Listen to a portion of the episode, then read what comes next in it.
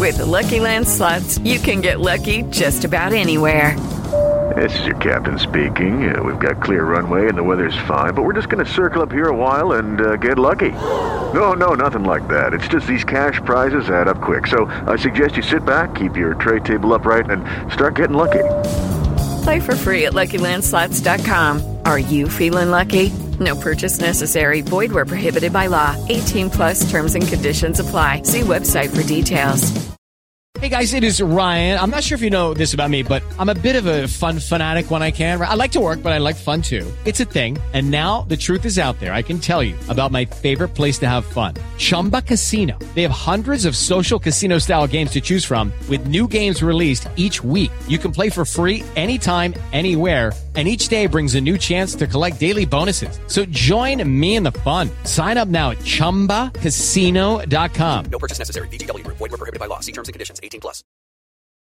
If you lost Survivor and you're feeling down, David and Jessica will turn it around. They'll break down the rules and they'll show you how. You played yourself and got voted out.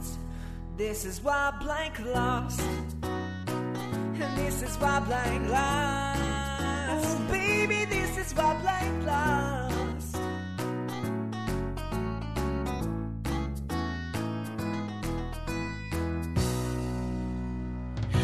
Welcome to another special edition of Why Blank Lost as we discuss episode six of Survivor Cook Islands and the double tribal council that led to votes against Cowboy and Christina.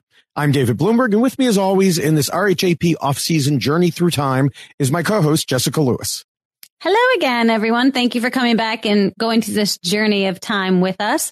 Mm. It was quite, um, quite an adventure, I think. Cook Islands is rather awesome, I must say. I was Yeah. very much enjoying rewatching the episodes. Wonderful cast, like great characters, really, really fun watch. So that was, that was a good jaunt down memory lane. Yeah, I do wish that um, uh, Rob and Josh had not picked a double tribal council episode. They clearly were not thinking about the impact that it would have on, On us. us. right. I mean, I think you got to loop us in there, guys. Come on. Mhm. Well, Uh, I but- I don't blame them because I mean, cowboy, come on. Uh, Right. Really? I mean, that's that's just gold right there as far as the Yes. wiggle room is concerned. But yes, for individuals such as ourselves, there's a little bit more to it when it's a double Right. episode for Right. sure. Now, um, speaking of Cowboy, I took some uh, inspiration from him, and I now have a guest. Um, let's see, where can I? There he is. There, he- he- there we go. Um, I, I, I believe that from now on, I should always bring the child with us uh, to podcasts because Yoda is the Jedi God of the Force, and he came to Mm, me in the form of the child. Just okay. like the ocean god of fertility, Atangaroa came to Cowboy in the form of the immunity idol. well, there you go. Maybe now we'll have an even better podcast because of little baby Yoda. Yes. So he's just going to stay right there, um, looking over my shoulder the entire time. Well, let's see here. We can. Uh, I think that's good. I like Uh, it. The buff hanging on his yeah. head. That looks good though. It's a good look for him.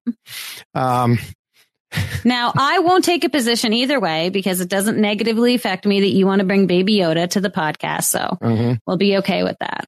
Okay. All right. Um, now, uh, when Rob and Josh mentioned that we'd be covering this episode, um, I didn't have much memory of it. For example, I didn't remember there were two tribal councils. Mm, Um, mhm. And uh, so I, I did enjoy reliving the first six episodes of Cowboy over again, like you mentioned. Christina's journey was perhaps not as much fun to relive Mm. at times. Mhm. Um, so, but you know, Cowboy's the character that he is. And so I, I think, I think we'll find that we have a lot more to talk about with him than with her, unfortunately.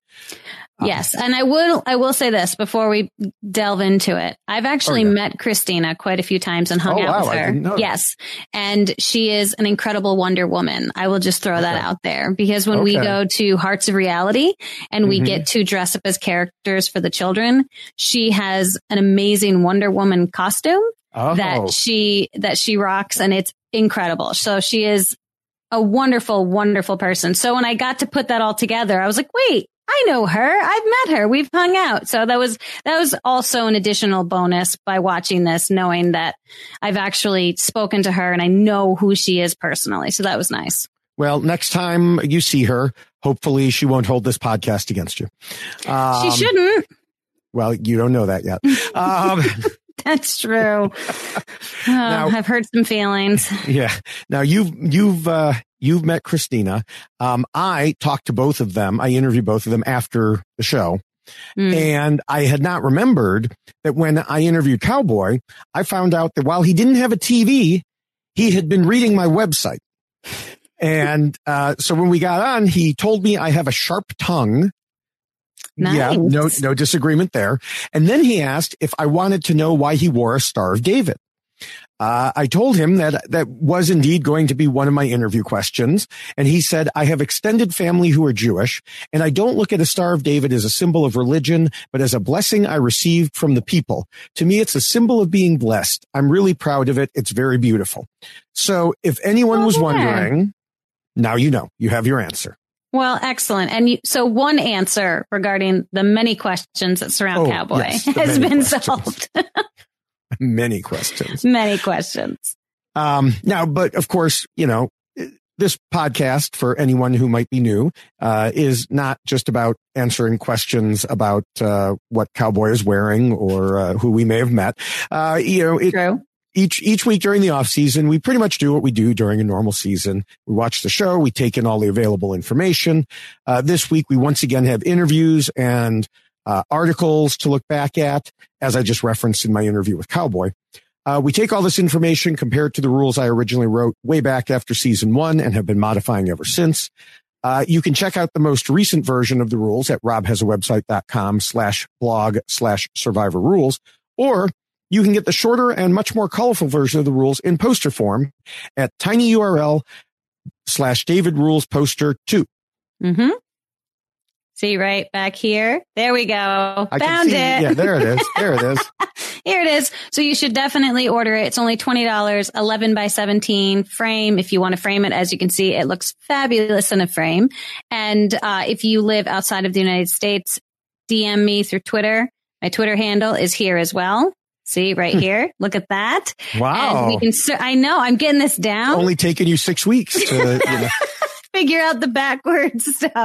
that's and I can I, that I certainly, have, so. I, it still confuses me. Yeah. Um, but I can certainly get that to you. So just let me know. Postage will be a little bit more expensive, but we can make it work. Yes. Um, maybe we should have had Baby Yoda on the poster. You know, it uh, did. Mm, No, no, no. Okay. I'm, that's where I put my foot down. Oh, okay. Okay. Now, in addition to the poster, we also have another way to get the rules so that you can always have them with you. And that is t-shirt form. Mhm. Uh, just go to robhasawebsite.com or robhasapodcast.com and click the merch link near the top. Uh, sort the store so that new items are first and the shirts will be right there. We have both men's and women's t-shirts available. Wonderful deal. Poster, Mhm. t-shirt. Can't go wrong. That's right. Now, before we get to the rules, I wanted to mention that as I rewatched the first six episodes of the season, it was funny to hear Jeff Probst explain the hidden immunity idol and how it worked Right? over and over again. Mm-hmm. But he needed to because it was such a new concept. Yes. And even then, it didn't work the way it does now because it could be played after the votes were read. Right? Yeah. crazy. I was, I had forgotten that that was the initial introduction of the idol that you could use it afterwards. And that is fascinating because it's so much more difficult than to burn an idol, right? Because you wouldn't, Right. because you'd be like, oh, I don't need to play it. Right. Mhm. And, um, and it could be used all the way up to final four.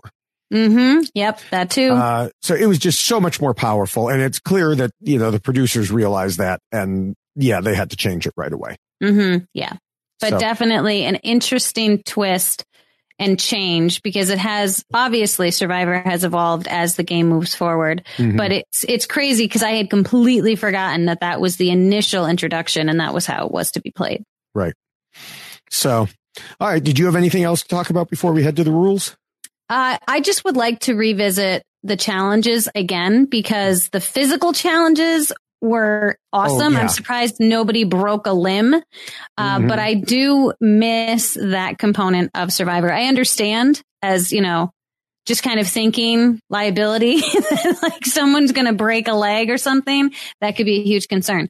But what an incredible challenge to watch. It was so much fun and it just, the challenges were, I think, much more physically demanding oh, and Oh, yeah. really great fun to watch. Now, would you have wanted that on your season? Would you have wanted to be holding on to a pole while Figgy and Hannah try to drag you off? Oh yeah. Yeah. I'm taking him down for sure. I listen, I, we fought in the water with the ring and I ended mm-hmm. up with bruises all over my arm and that was just fighting in the water. I would love to have had an opportunity to fight on land and like, it's just, how many times do you get to do something like that? Right. So I Mhm. would have loved it. I would have loved it. hmm I did like uh, Christina. You know, when uh, uh, who was choking her? Someone was choking her. Oh, And- uh, Flicka. Yes, Flicka was choking her, and she was like, "Stop choking me! Stop choking me!" And then she was like, "F it," and just, you know, it's like, well, if you're gonna do it to me, I'm gonna do it to you, and pull your hair She and did actually. do everything. Yeah, she talked about that in one of her exit interviews Right. that Jeff was limiting what they can and can't do. Mhm. They couldn't do certain chokeholds and couldn't do this, that, and the other thing. And then finally, she that was her response. Was, you know what? Okay. I'm doing it. She's Yeah. doing it. I'm doing it. right, Yeah, exactly. great, great fun. All right, as we head to the rules, uh, we'll see that Cowboy had some thoughts about the hidden immunity idol. hmm um, as well as the tribal immunity idol. Um, how did those play into what his tribe mates thought of him? Did he trust the wrong people or cause them to lose trust in him? And how did Chris- Christina end up in her own bad position in the tribe? It seemed obvious that she was doomed this time, but was there anything more she could have done to change the outcome? It's time to figure out why Cowboy and Christina lost. hmm All right. So the first and most important rule is to scheme and plot. But that wasn't the most important rule for either of the two people we're discussing. hmm Uh, Cowboy told me when I interviewed him, people looked at it as a game. I looked at it as adventure. Uh, he further told me, I really didn't have a strategy. I like to leave myself open to deal with whatever comes. In martial arts, if you expect people to punch you, they kick you. So you stay wide open. At first, I thought I could go under the radar and keep my mouth shut. Now, when I was doing the interview, I actually put in a little, uh, a little thing here that says, at this point, the interviewer had to stifle a bit of a laugh. Um, That's amazing. Really, really, Cowboy Yeah. thought he could keep his mouth shut. Anyway, Mm, I he- know, right? Mm, he mm, mm. continued, but once you get in the game, it's very exciting. There are things that have to be done. Um, unfortunately, strategizing well was not really among the list of things that had to be done for him. He even Yeah. said in episode three, I don't like the scheming of man. And he talked about Jonathan and Yul and Becky, uh, said about them, they're playing bad, which I don't think he meant they're playing poorly. I think he meant like evil. They're playing bad. Yeah, I do think that there was a lot of outside influences from his own existence that he was bringing into the game and thinking that it would somehow allow him to play this game the way that he plays or lives his life. And mm-hmm. unfortunately, you couldn't put those two together because some of his approaches to various topics and various things was a little out there. And Mhm. when you're when you're playing a game with people like this, like Survivor, there are certain components of yourself, and we've talked about this a lot, that you just have to tuck away sometimes because it's not going to work. And unfortunately, Cowboy wasn't willing to do that even when he was told to do that. So Right. his strategizing had nothing to do with the game. It felt more like it had everything to do with his personal beliefs and his life. And he thought that he could integrate it into the game. Yeah. Now, I, I, it's not to say he wasn't scheming and plotting at all, and I'll get to that in a minute, but I do want to Mhm. also bring up Christina here because she was similar. I asked her about her strategy and she said, I didn't really feel like I had a strategy. Um, Mhm. but for her, it was for a different reason. She said, being a police officer, I have to be a role model and there is life after the game. Little kids are going to be watching. If I can win the game that way with integrity, then I win. If I can't, I still have to deal with my job and people. So I didn't really have a strategy. Now, you know, with both of them, it's up to each player if they, you know, how they want to look at the game of Survivor. But as we've said many times, the rules and this podcast are all about winning the game. It is a game. Goal is to win it. So Mhm. that's how we're going to judge them. And right off the bat here, the ruling at this point does not look favorable for them. Right. I mean, when Christina said out loud in like every interview that she was um, Mhm. a part of, that she walked into it not having a strategy, that clearly showed with the way that she did play. And also, I think the fact that she wasn't an avid Survivor fan before she was asked to be on the show because it was one of those, she met the right person and they asked her if Mhm. she'd be interested. She had seen it, but she didn't really delve into it and watch it as much as I think she would have liked to upon reflection. So I think both of those things for her affected her ability to strategize because she wasn't as familiar with the game as she might have wanted to be going into it.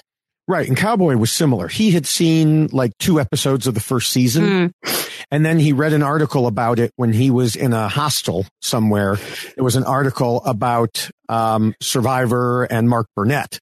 And he was, I think it was like even Adventure Magazine or something. So he, that's why, oh, it's an adventure. Now, uh, so yeah, he, like I said earlier, he didn't even have a TV. Um, so now, like I said before, it's, they were scheming and plotting a little. Well, okay. Cowboy was scheming and plotting a little bit. Christina barely was. Um, in Cowboy's day after video on Survivor Insider, uh, once again recapped for Reality News Online by Teowin Woodruff.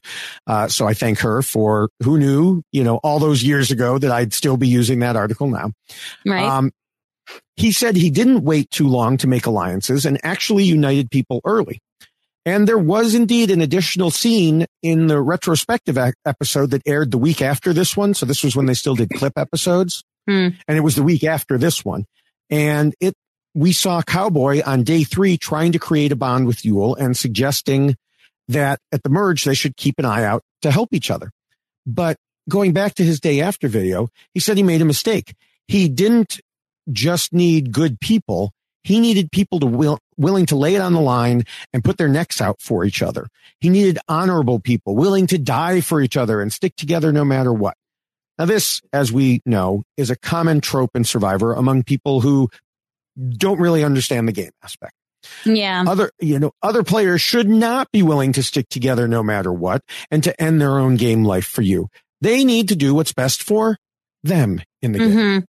But I do think that it's that speaks to his relationship that he created with Flicka because there was a bond there and they they were talking game with each other and trying to determine what would be the best path for them to take in the game and who they should really align with. So there was some strategizing being done between at least Flicka and Cowboy, but I do think that their strategizing wasn't always necessarily thinking long term like they needed to.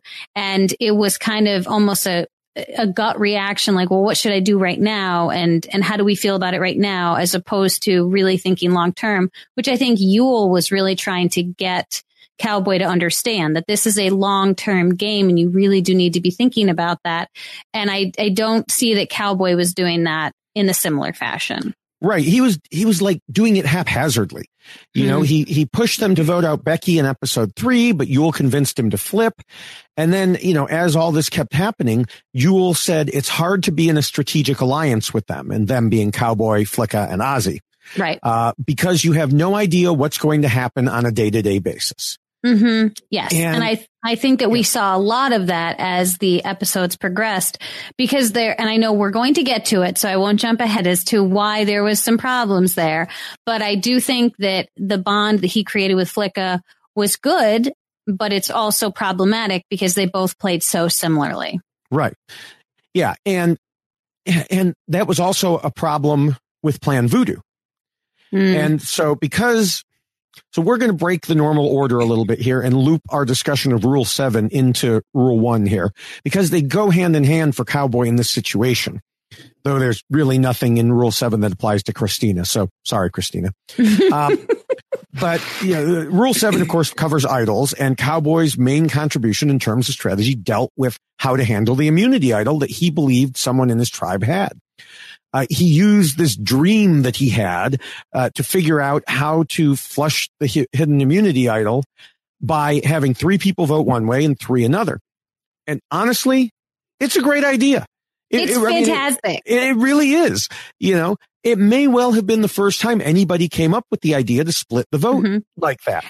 And I have to stop you here for a second. Okay. Because I need to appreciate this moment. Because when Cowboy started this discussion Mhm. with Yul, it was kind of head scratching because he's talking about this dream and credit card statements and all of these other like crazy things that were happening. And then all of a sudden it just came full circle to Mhm. three and three. Immunity Idol. And you were like, wait, what? What just happened? Like, it was like this weird mind trick that even Yul was kind of looking at him like, what, where is he going with this? What is he telling me? And to have someone like Yul not have figured this out, who we all know how incredibly smart Yul is and the wonderful things he's done with Mhm. his existence. You have, I believe it was Becky was another attorney that was working with them. Um, and no one had really kind of done the math on this. And then to see Cowboy come up with it because of this dream, it just makes it that much better because it, it, it came from a dream. It wasn't just Cowboy doing the calculations. There was this incredible backstory to it and it came to him in a dream. I loved Yeah. that. Yeah, I mean, I wouldn't expect Yul to come up with it because why would he want to flush the idol? Because he. Oh, for the idol. sure. Right. Yeah. Um, but that was the problem. I mean, like I said, great idea.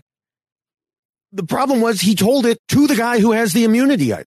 But he didn't know that. I know, but he never considered it. He was just Right. like, oh, there's only been three people.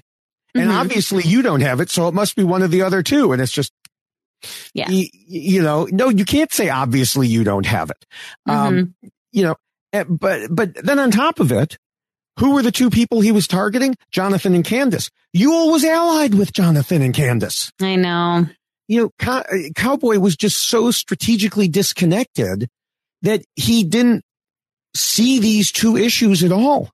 Hmm Well, and I think that that goes back to the way that we watched his thinking kind of unfold. I mean, this came from a dream, Mhm. right? So we just start there. And then to have him apply it to the situation, if he's not looking at things from a strategic standpoint and more just a number standpoint, then again, he's not playing the game in the manner in which he needs to play. And he's only got Flicka. So he's not even considering that part of it either, that I've got Flicka. I need these other people, but now I Mhm. want to cause this divide and I want to cause this split. So kudos to him for figuring out that that's what they need to do to flush an idol, but also problematic because he didn't think anything else in as far as the ramifications of it or that there's a possibility that Yul has it and all of these other problems that we saw develop and the plan never ended up coming to fruition because of those things. Right. Yeah. And the other part was besides that he didn't realize the strategic situation that was going on, he also didn't understand how scheming worked. Hmm. You know, after he presented Plan Voodoo to various people, he thought everyone was on his side. He was done. So it was set. They were uh, napping. He and yeah, Flicka. uh, said, know, Don't they- worry about it. Yeah, yeah. He, he and that, uh, he and Flicka were out on the uh, out on the raft, just sitting there. And so this is how I put it in my recap at the time. Cowboy tells Jessica, I still called her Jessica. Mm. Um, they're all on board, but Jessica wonders why the others are all in the shelter talking. He assures her they're fine. Uh oh, that's a warning bell if ever I heard one. Now here's so here's another warning bell. Cowboy says, "I have the utmost faith in them." At that point in my recap, I said, "Oh, he is so being voted out." Mm. Uh, so even in real time viewing, as I was recapping, this was the way I used to recap was essentially live tweeting. That's You know, crazy. I wrote the recap as it was happening on screen. hmm Um, and you know, so even as I was doing that, I saw what was happening. The two of them just kept lying there on the raft, making no effort to do a check in or anything else. And it was a, a fatal error. Right. No, and I do think that it was interesting just having, you know, watching him have that discussion. And he actually, that's the word he used. They're just having a discussion. Right. like, no consideration as to what are they discussing. And maybe they're discussing the game that we're all playing together, but Mhm. very dismissive. Don't worry about it. Everything is fine. And unfortunately, you know, he's playing with Flicka, who is of that same mindset and not good strategically. And so she's willing to kind of follow along with this idea that he's got it all figured out. Unfortunately for both of them, they didn't. And Cowboy suffered because of it. Yeah. Now, as for Christina, I had said earlier she just didn't do much scheming. Um, and, and, in addition to what I mentioned that she told me earlier, she also said later in the interview, I'm very proud of being a police officer and wanted to come in being a role model and being honest and having morals and values. Now, as I said in my original Why Christina Lost article, in other words, she did not come into the game with the plan of playing it like most winning players do. She wanted to win and be honest, a feat that is virtually impossible. And that's true. Yeah. I do think though, in her defense though, as well, is that this is still kind of early on. I mean, we're 13 seasons in. Oh yeah. And, you know, and, and for someone who hasn't been watching the game, there is this idea that I think, you know, someone like Ozzy even talked a lot about it. And I know, oh, yeah. I know, I, you know, that they, they want this idea that they can win and be the nice guy at the end. And so I don't, I don't discount that idea, but it is incredibly difficult to pull off, almost impossible in a game like Survivor. Yeah. So I do discount that idea because I mean, this is what I just quoted was from my, from my article at the time. No, I know. These rules know. were already out there for anyone to find. I Some did. know. Um, well, Christina so- didn't apparently. Yes, right. Uh, I also did uh, uh, note in that in, in why Christina lost that she participated in discussions about who should be voted off, but I think it's safe to say she didn't really scheme and plot as such at all. Yeah, and I I want to just spend a little bit of a moment on that because I thought it was interesting when she realized that she was probably on the chopping block and how she did approach everyone and Mhm. said, "Hopefully you can give me another chance. Hopefully you'll you'll let me stick around. I- I'll I promise you I will work hard. I'll be here for you." So there was a lot of like she used the term hopefully a lot with like everybody. I'm hoping that you can let me Mhm. stick around. I'm, I'm hopeful that you'll let me be included. And there wasn't any, and this too. Like, I want you to keep me and this is why. And I think we should do Yeah. this. She would just kind of stop at the, I'm hoping that you'll just let me stay because I'm going to work hard for you. And she was done. And so that's, that's a missing piece for her as far as her strategizing is you can go to them and say, keep me, but you have to give them an alternative. There needs to be some discussion generated. She wasn't generating any discussion about any other options of who else should be voted out and why. Yeah, exactly, exactly. All right. Well, that was a long rule one uh, with with good reason. It it was a long rule one for two people who didn't actually scheme and plot. So, uh, you know, we just had to discuss all the ways that they didn't really scheme and plot. um, but we get to the second rule, which says not to scheme and plot too much and to keep your scheming secret. Uh, we can quickly dispense with Christina because, well, she wasn't scheming enough. Uh, she certainly didn't do too much of it. Now, while it may initially seem like Cowboy fell into the same category, this was actually a concern for a number of his tribe mates. We discussed how Yul said it was difficult to be in an alliance with Cowboy Ozzy and Flicka because of how they were kind of all over the place strategically. Penner similarly said that Cowboy was a bit of a wild card and later added when voting that he had to take out any wild card that he can. Mm. It, it wasn't that Cowboy was scheming and plotting too much per se. It was that nobody knew where his scheming and plotting would take him.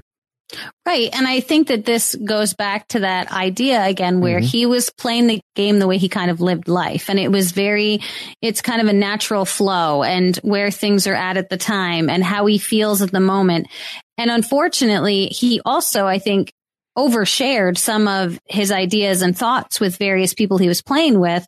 And so then there was no secretive anything going on when it came to Right. Cowboy. He was really kind of an open book in that sense, where if you wanted information from him, all you really needed to do was ask and he would probably tell you because that's the natural flow. You know, you share information and you, you talk about things. And unfortunately, I think he probably did that with the wrong people because someone like Yul, he's sharing information with regarding people that Yul is aligned with.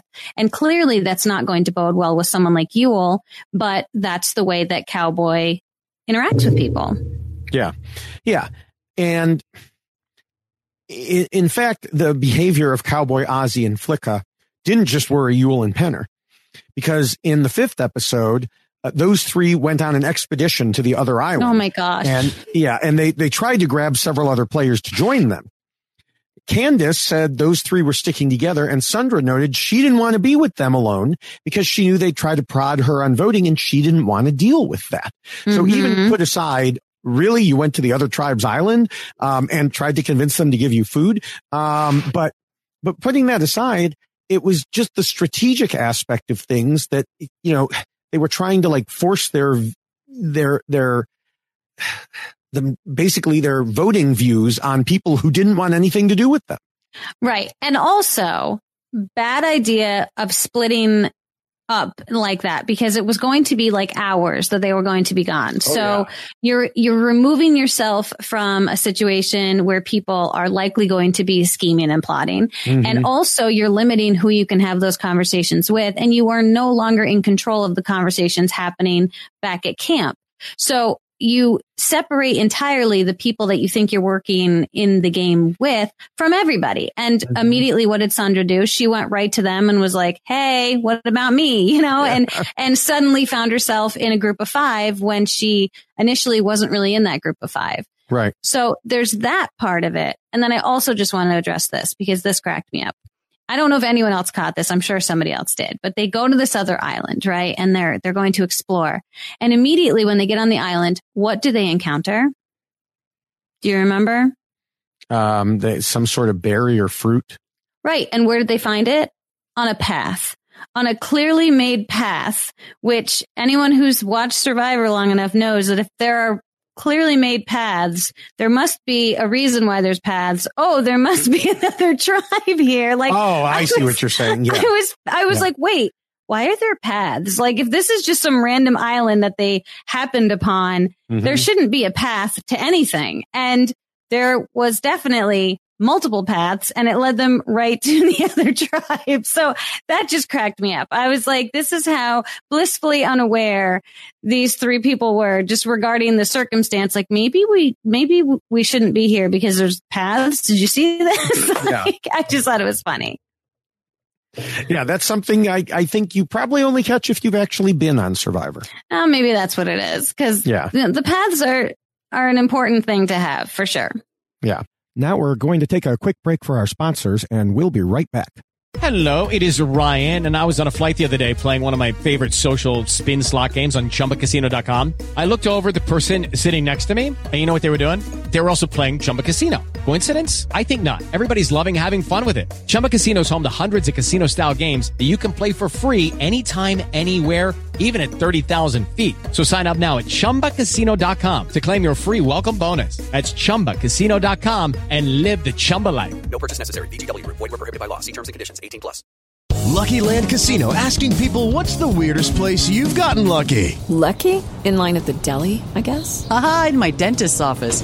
More than once, actually. Do I have to say? Yes, you do. In the car before my kids' PTA meeting. Really? Yes. Excuse me, what's the weirdest place you've gotten lucky? I never win and tell. Well, there you have it. You can get lucky anywhere playing at LuckyLandSlots.com. Play for free right now. Are you feeling lucky? No purchase necessary. Void where prohibited by law. 18 plus. Terms and conditions apply. See website for details. We're back, so let's get back to the show. We can move on to the third rule. Um, and it says, uh, it, it talks about being flexible. Now, how do you think Cowboy and Christina did with this rule? Well, here's the problem with them and their flexibility is they don't really think that they were locked into anything. So I think they had to be a willingness on each of their parts to be flexible because they weren't really finding themselves in a core group with a core bunch of people making a decision and then having to change it up. Um, I think Christina was doing a lot of trying to save herself. And by doing that, maybe she was a little more flexible because she was thinking, oh, well, we should vote out. You know, there was JP was a discussion for a while and she kind of pushed for that because obviously it wasn't her. So she like needed to be more flexible because she was a potential target. Whereas Cowboy, I, I don't really know where his decisions were coming from. And so, right. So he seemed to be willing to consider certain things, but at the same time, also what we've already discussed is when he had kind of decided this is what we're doing, Candice Penner, and that's it. He clearly wasn't thinking anything but that, you know, voodoo plan that he had in place. So I, I don't really know how to quantify or really determine whether or not they were flexible because of the gameplay that they both put forth. Yeah, the way I saw it, I didn't think either of them was terribly flexible. Um, and it was more behavior than anything. You know, Cowboy Mm. had his thoughts and ideas about not just the game, but well, reality overall. Uh, Yeah. and, and he wasn't going to change them. As Yul said, he was very hard headed. Uh, meanwhile, Christina should have realized that her tribe was pretty laid back, which meant she needed to be as well. Most importantly, if the tribe votes out a guy who tended to order people around a lot, it probably isn't the best idea to turn into version 2.0 of him. Yeah, no, that's a really good point. Yeah. Um, so now I will, I will say, according to Christina, that's not what she was doing, but we'll Mhm. get to that in a couple of rules. Right. Yes. So I do think that that's, that is interesting too, because as far as Cowboy is concerned, it, your Yoda just made me think of this, you know, that he didn't have a willingness to change his position on bringing the immunity idol to tribal council or to challenges where it was unnecessary, even though it was, there was people vocalizing their discontent with him doing so. And he felt it was connected to him and that was it. And so he wasn't willing to budge on that. So I feel like that's, that's a, a very, very stellar point that you make regarding their personalities and their inability to be flexible. All right. Well, the fourth rule tells players not to let their emotions control them. Uh, starting with Cowboy, I think he's sort of like all emotions. Um, yes. you know, we, we talked about him having a, a few strategic moments, but almost everything he said and did was wrapped up in his ideas about Survivor as an adventure rather than as a game. Mm, yes. And I think that this is what I was alluding to earlier is that he and Flicka both, I think, suffered greatly with their inability to kind of turn their emotions off and just play the game because they seem to be so very connected to their surroundings and their feelings and wanting to take all of that into consideration in whatever it was they were doing that I think they both, I think, I mean, I'm talking about Flicka, but Cowboy absolutely struggled with this for sure. Yeah. Now, Christina, on the other hand, remained pretty calm throughout. Now, she, of hmm. course, got upset after the tribal council, the prior tribal council, which she was called out as being annoying. But I didn't see a reaction causing her emotions to control her actions. If hmm. anything, I'd say to the contrary, she attempted to overcome her emotions. And rather than staying mad, or at least outwardly mad at her tribe mates, she approached them directly, like you had talked about, and tried to talk them into giving her another chance. Now, you had mentioned some of the problems with what she did, but she tried. Right. Uh, you know, it, it might have worked if she had had more time before this vote. Right. Um, but yeah, just at least she tried.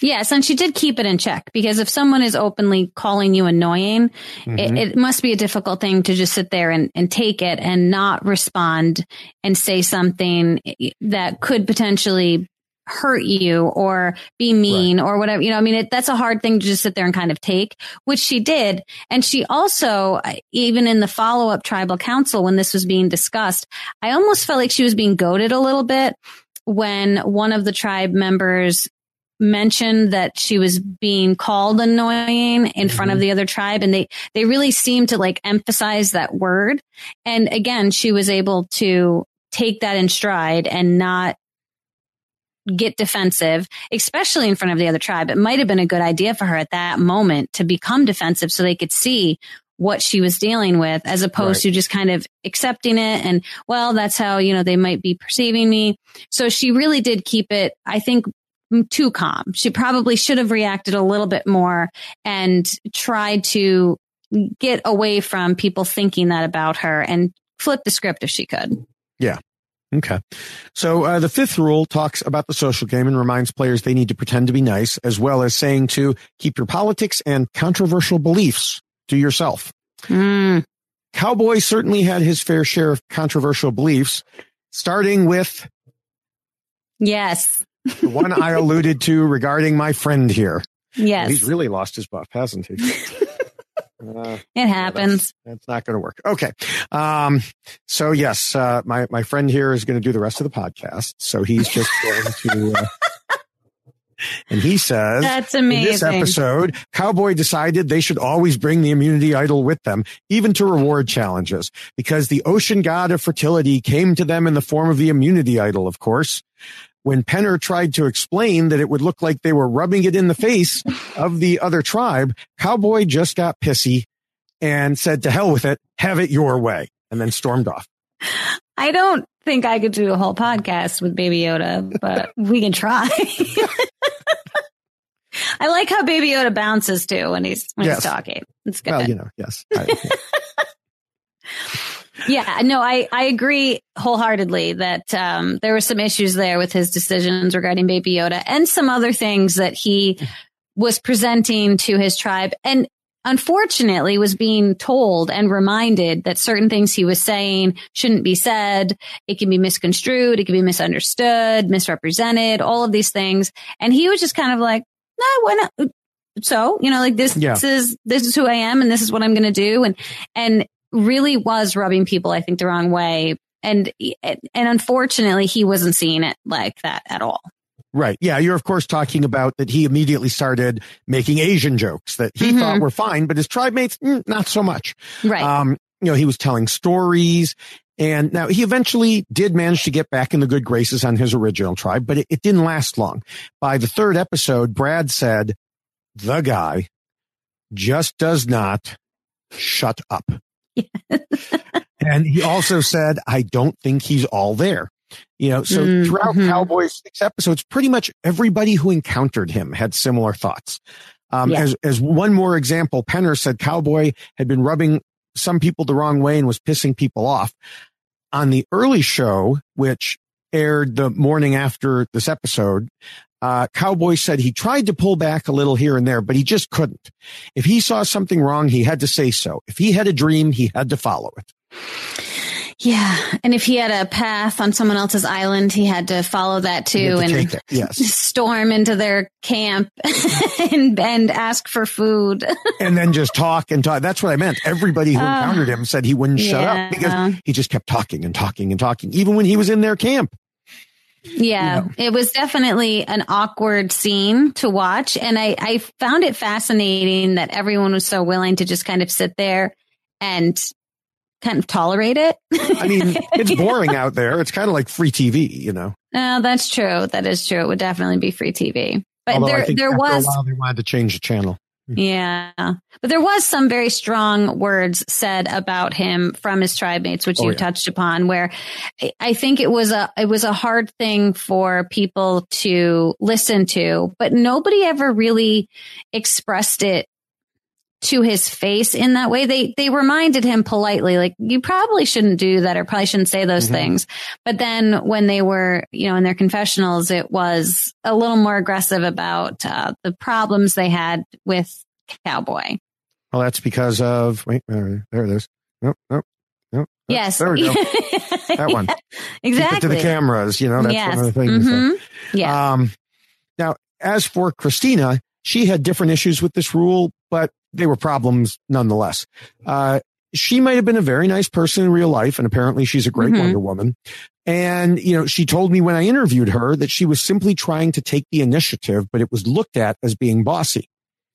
Again, I reference back to the fact that they had just voted out someone who was seen that way.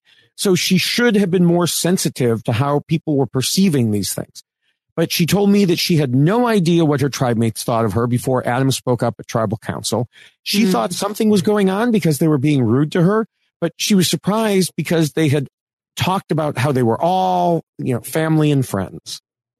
Yeah. And I do think that that might have been part of her separation from them where, I mean, they were, they were playing that family role and that we're all, we're all a tribe and everything is kumbaya. But really she wasn't included in that, but they were maybe trying to make her feel like she was and it was working because she clearly didn't seem to recognize that she was on the outs until it was basically too late.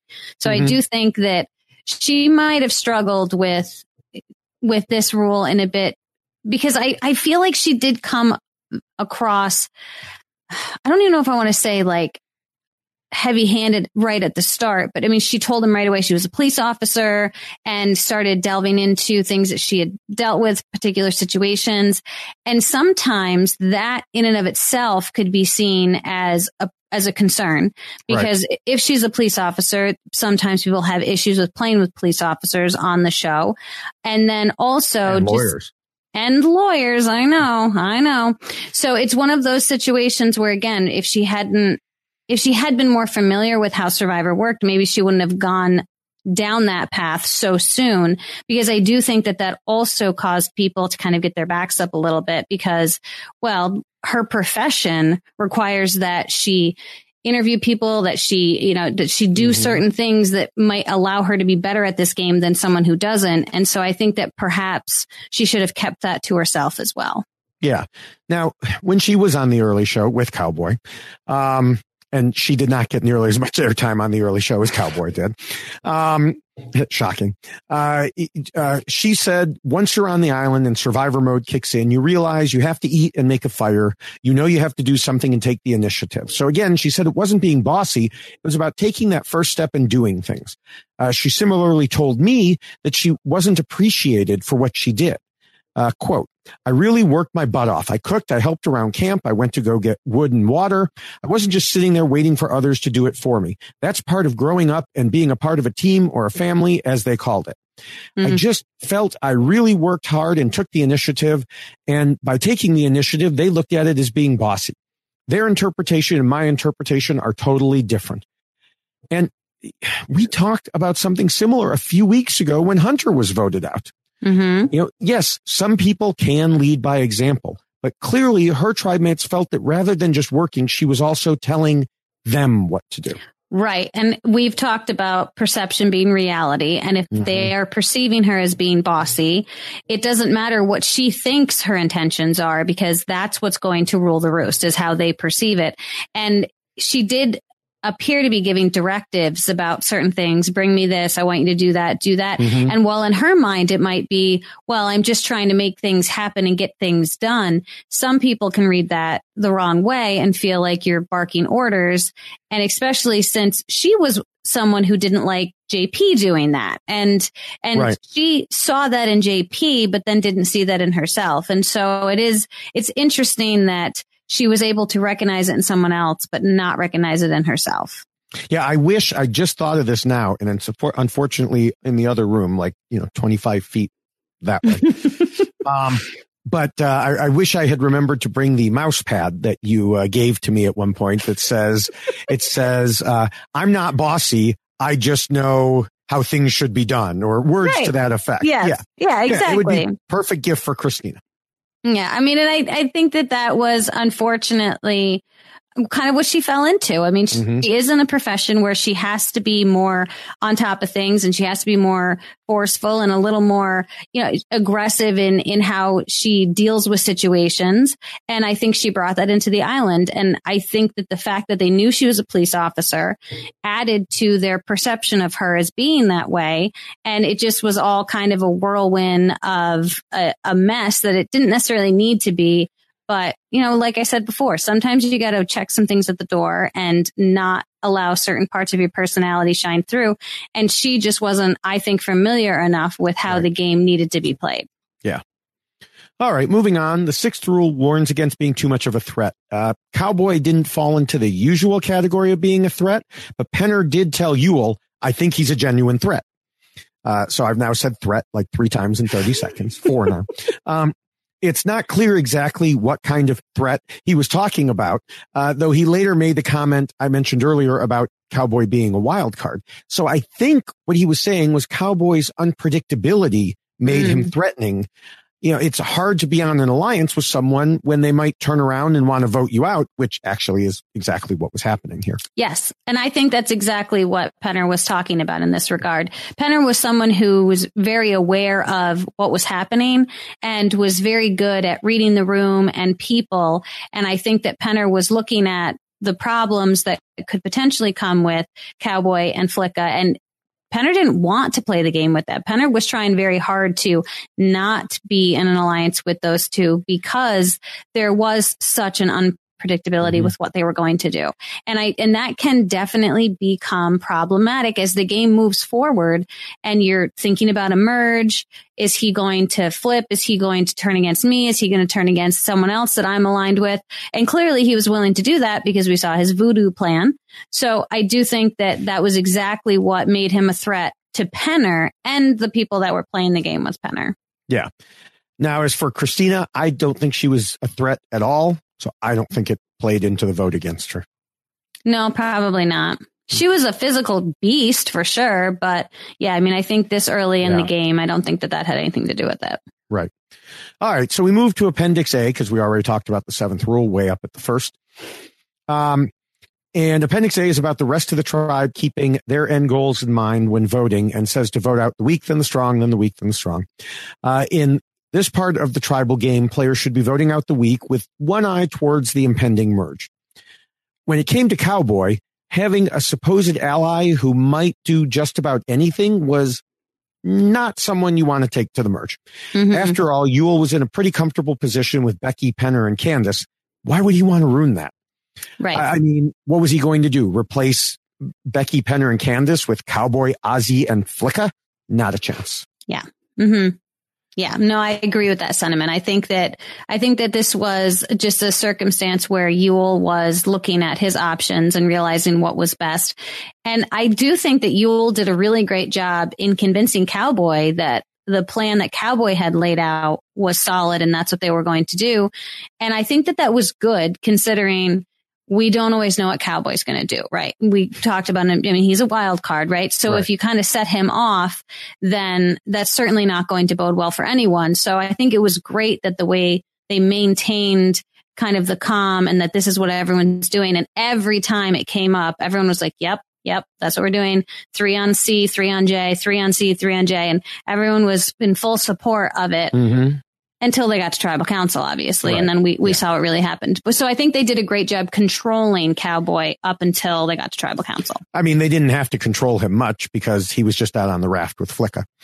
Uh, you know, so there wasn't much to control. You know, it was, oh Well, yeah, we'll do at- it. Oh, you, you only have to lie one time and you're done. You know. I know, but at least they didn't try to get him to think something like Yul could have said, you do realize that I'm working with Penner Right. and Candice. And that probably would have been a bad approach. Instead, Yul was like, Oh, that's a great idea. But Yul mm-hmm. realized it was a great idea. Also that he had the idol, but it was like he had all of the cards at that point. Yul had the, the plan. He had the idol. He knew what the numbers were going to be and he was helping maintain Cowboy. Yeah. Now, for Christina, when Adam voted for her, he said the tribe is stronger without her, which indicates that they were looking at her as being weak, not in a physical sense, because like you said, you know, she was a beast, but in terms of morale. Mm. After all, she had been called out in the previous tribal council and was the obvious choice to go this time. It seemed like a good idea for the other players to allow that to continue, just kind of follow the path rather than trying to shift the vote and possibly cause a backlash and further split the tribe. Yes, and also if we're thinking about an impending merge, if you have someone who's on the oh, outs, Oh, yeah.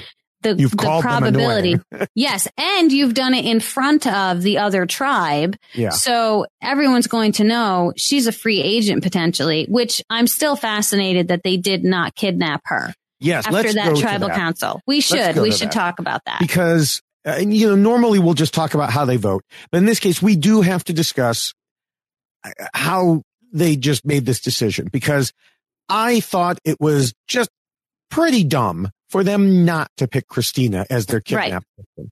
Mm-hmm. they sat through all the discussion it was clear that she was the target and looking looking back even at my recap i was just as surprised at the time and also figured then that I would have kidnapped Christina just to throw a wrench in their plans. Right. You know, you would have created the first live tribal council. Yes, it would have been amazing. I Um, really think they got hung up on this idea that reward was going to be played with whoever they kidnapped. And so suddenly they were like, oh, we got to get one of the strong individuals over here so we can win reward instead of thinking we can really screw up their plans right now by kidnapping Christina. And who cares about the reward because now they're going to have to vote out one of their own that they Right. didn't want to sacrifice tonight. Right. And Christina had the same read you did. She, uh, cause I asked her about it and she disagreed with my read because I said, did you try to signal the other tribe? And she said, no, she figured they would want someone bigger like Nate who would Mm. weaken the tribe. So even she, well, I mean, it's not surprising that she was thinking that way. That was part of the kind of part of the reason she was voted out.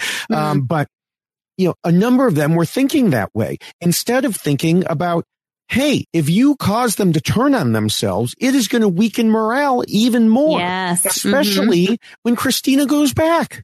Yeah. They, they, this tribe just didn't understand it's worse to cause that situation. And Mhm. yeah, I, I, I don't know. I don't know what they were thinking there. And what's terrible is as I'm watching it again, Mhm. I know that she's getting voted out, but there was this moment where I was like, oh, they'll kidnap her. And I'm like, no, wait, I already know that didn't happen. I, know, I know that they don't. But there was this moment. There was a very short, brief moment where I got excited. Mhm. And then, no, they didn't. So, yeah. All right. Uh, so it's about time to wrap things up. What are your final thoughts about Cowboy and Christina?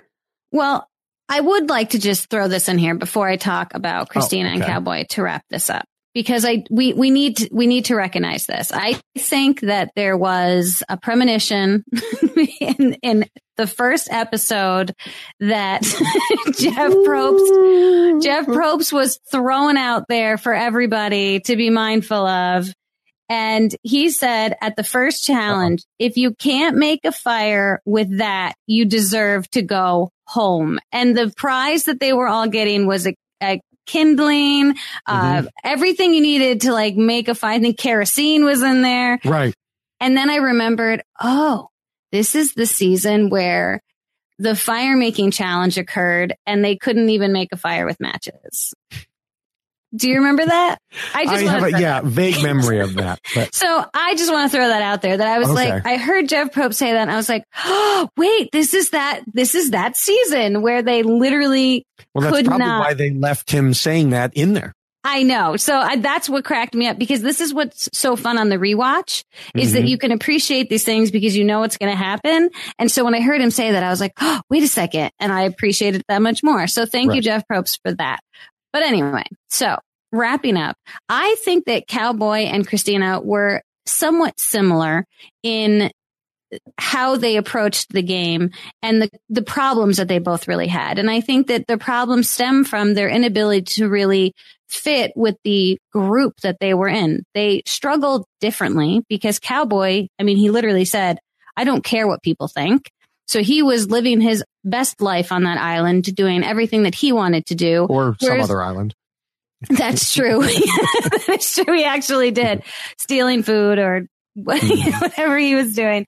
Whereas Christina never really had an opportunity, I think, to be who she was on that island because she struggled so much with fitting in. So it was interesting to see them kind of both voted out at the same time for similar reasons, but for different reasons at the same time. You know, Cowboy was really in your face with what he thought and what he wanted and his dreams and, and, and how life should be lived and, and all of this really kind of out there stuff. Whereas Christina was trying very hard, or Christine was trying very hard to be even keeled, down to earth, like, let's just, let's get food, let's make a fire. And so they were really playing different games, but still struggling the same. They weren't connecting with the people that they were in their tribe with. And I think that that's really what it boiled down to for both of them. And it just goes to show how significant the social game is on Survivor and that you need to be willing to check yourself and, and leave certain components of yourself at the door because you need these people to like you. And Cowboy didn't care if they liked him. Christine wanted them to like her, but they were both missing that component of this game. And so I do think that it was interesting to watch them both be voted out in the same episode and compare their games and see such similarities, but similarities in kind of a, a different fashion. So Yeah. I think that that's really what caused them both to struggle the most was just their inability to connect with those people that they were playing this game with. Yeah, uh, you're right that they both had similar problems, and um, you know you're right that those problems were their social game. But I, I'm going to disagree with you on the the specific parts of what was missing. Um, in Cowboys Day After video, he said his strategy was to go moment to moment and enjoy the experience as much as possible. He, he wanted to be nice and kind to everyone and show that this kind of strategy could work in Survivor. Similarly, we already discussed how Christina wanted to play with honesty and morals and integrity. The problem with both, of course, is that that kind of strategy really doesn't work in Survivor. Despite Cowboy using the word strategy to describe what he was doing, I wouldn't actually use that term.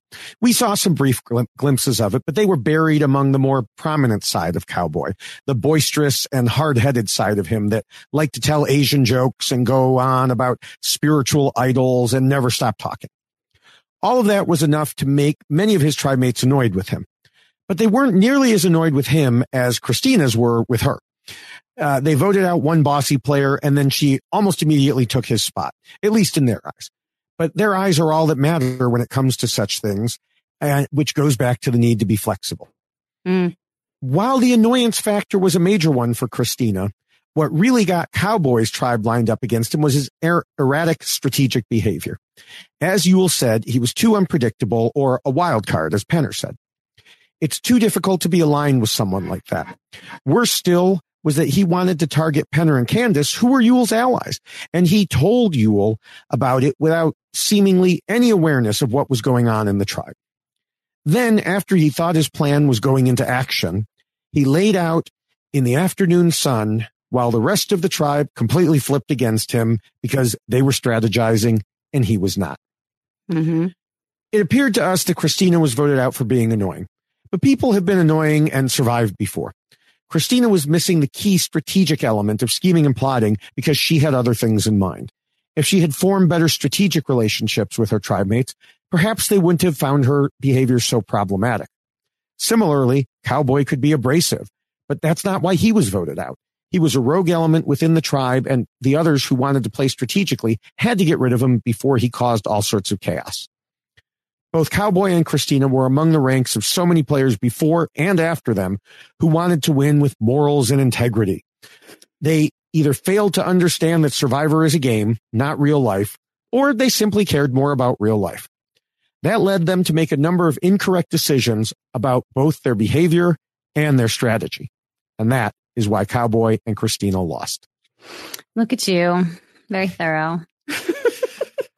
So, all right. Well, before we look ahead to the next episode we'll be discussing, just let me remind everyone that the rules we just discussed are available in both poster form Mm-hmm. and t-shirt form. Yes. Uh, for the shirt, go to robhasawebsite.com or robhasapodcast.com, click on the merch link and sort to see newer items first. For the poster, go to tinyurl.com slash David rules poster two. You should definitely order it. And you should also uh, follow us both on Twitter. I'm just going to throw that in there now because I never Sure, know when I'm it. supposed to say it. So I'm just Yeah, going to do go that ahead. now. So Okay. I am at Jessica Lewis, whoop, at Jessica Lewis 89. Ah, and he is at David Bloomberg. And you should follow us both to get both sides of the story. And you should definitely follow David because he does like to post a lot of selfies of himself. Uh, sure. out there. Okay. Yeah. Mhm. Right. Yeah. Uh-huh. So I'm Yeah, at lots, Jessica Lewis lots. 89 and he's at David Bloomberg. Uh, we might as well, since we're talking about Twitter, uh, figure out the hashtag. Uh, I don't know if you have one. Mm. Oh, what was the? There's so many go- quotes. There's Yes, so many I- quotes. The bad wind.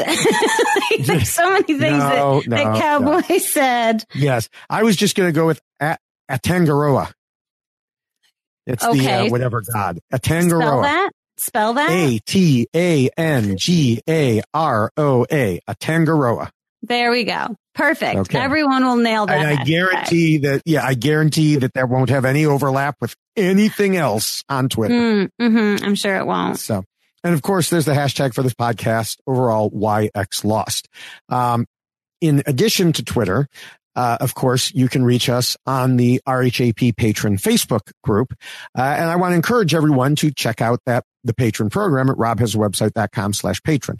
Once you join, uh, in addition to the Facebook groups, you'll see that Rob does a ton of patron call-in shows a month, plus a weekly show with his wife, Nicole. On Friday, he did a seven hour patron Yes. call in show. Mhm. Seven hours. hmm The guy's That is- dedicated. That is insane. That's Yeah. like almost a full workday. Yeah. Oh yeah. Uh, um, so, and he did it with like one coffee break and, you know, one other break. Um, It's amazing. but, yeah. So, yeah, yeah, I don't even know where to begin there, but seven hours he spent talking Yeah. to the patrons. So well, that just shows the dedication that he Exactly. has to what he does. And so that just gives you one more reason why, if you are debating whether or not you should become a patron, just look at that. He's willing to do a seven hour patron call in show. And that truly is the, just the, it just shows you how much he loves what he does and how much he appreciates his patrons. So Right. if any, if you have any doubt in your mind right there, you know that you should definitely join. Yeah. So again, go to robhasawebsite.com slash patron. And once you get to the Facebook groups, make sure to say hello. You also, definitely say hi. Yeah. Also make sure you subscribe to all the RHAP Survivor podcasts at robhasapodcast.com slash survivor or just on your phone on your favorite podcatcher. Uh, we're also on the reality TV RHAPups feed. So, you know, do both. Uh, and in those places, you can find great content right now.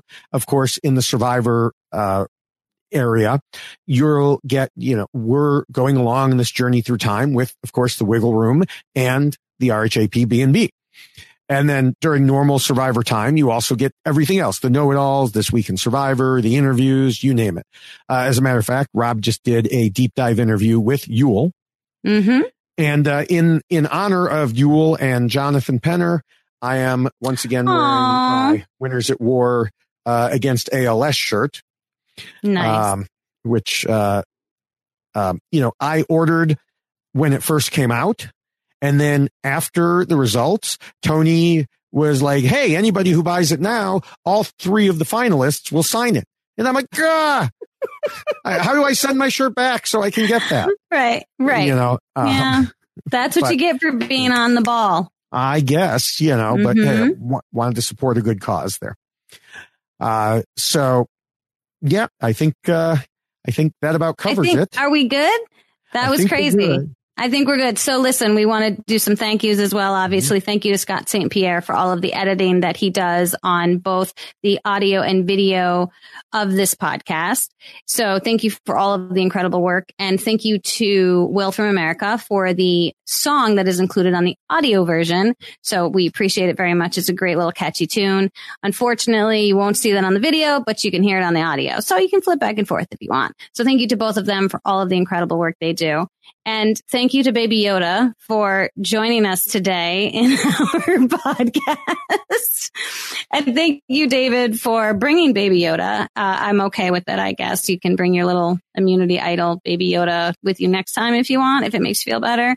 Clearly, he helps you with your podcast. Uh, because he has some great ideas. So thank That's you, right. David, for that. I appreciate it. Well, and thank you, Jessica, for another great week. And uh, yeah, we will see you next week for another blast from the past. Bye. Bye. Lost survivor and you're feeling down. David and Jessica will turn it around. They'll break down the rules and they'll show you how. You played yourself and got voted out. This is why blank lost. And this is why blank lost. Oh, baby, this is blank lost.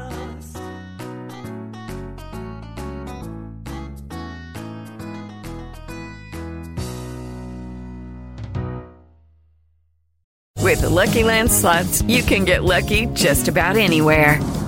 This is your captain speaking. Uh, we've got clear runway and the weather's fine, but we're just going to circle up here a while and uh, get lucky. No, no, nothing like that. It's just these cash prizes add up quick. So I suggest you sit back, keep your tray table upright, and start getting lucky. Play for free at LuckyLandSlots.com. Are you feeling lucky? No purchase necessary. Void where prohibited by law. 18 plus terms and conditions apply. See website for details. It is Ryan here, and I have a question for you. What do you do when you win? Like, are you a fist pumper? A woohooer, a hand clapper, a high fiver. I kind of like the high five, but if you want to hone in on those winning moves, check out Chumba Casino. At ChumbaCasino.com, choose from hundreds of social casino style games for your chance to redeem serious cash prizes. There are new game releases weekly, plus free daily bonuses. So don't wait. Start having the most fun ever at ChumbaCasino.com. No purchase necessary. Group. Void were prohibited by law. See terms and conditions. 18 plus.